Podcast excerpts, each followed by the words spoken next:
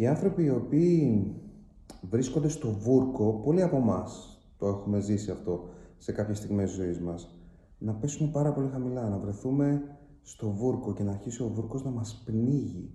Εκεί α, αρχίζει και επικρατεί το ένστικτο της επιβίωσης, γιατί όταν ο βούρκος αρχίζει και καλύπτει τη μύτη και το στόμα μας, δεν μπορούμε να πάρουμε ανάσα, δηλαδή απειλούμαστε με θάνατο.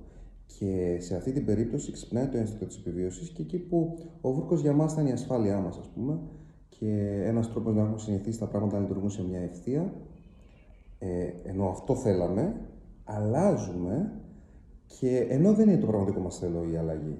Γιατί, γιατί δεν πάει άλλο. Ξυπνάει το ένστικτο της επιβίωσης. Οι άνθρωποι οι οποίοι βρίσκονται στα, βρίσκονταν κάποτε στα στρατόπεδα συγκέντρωσης, δεν ήθελαν να τρώνε ποντίκια και κατσαρίδες. Αναγκάστηκαν να τρώνε ποντίκια και κατσαρίδες, ενώ δεν ήθελαν. Γιατί, γιατί λειτουργήσε το ένστικτο της επιβίωσης για να αποτρέψουν, ε, η ίδια ανθρώπινη φύση τους να αποτρέψει το θάνατο. Δεν είναι όμως ο μοναδικός θάνατος, δεν είναι ο βιολογικός θάνατος. Υπάρχει και ο ψυχοπνευματικός θάνατος, που καμιά φορά είναι και πιο συχνός, γιατί μπορεί να είναι καθημερινός, ενώ ο βιολογικός είναι μια και έξω.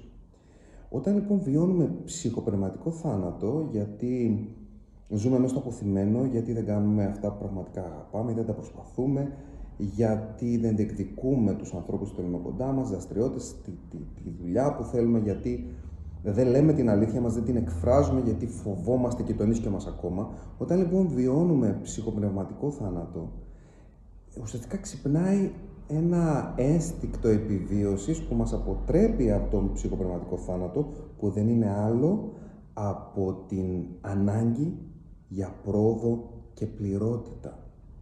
Άρα λοιπόν ο άνθρωπος αλλάζει, αλλάζει ακόμα και όταν δεν θέλει να αλλάξει, όταν ξυπνάει το ένστικτο α, και αρχίζει να κάνει πράγματα που δεν θέλει, γιατί δεν αντέχει πια την, α, το βούρκο στον οποίο έχει περιέλθει.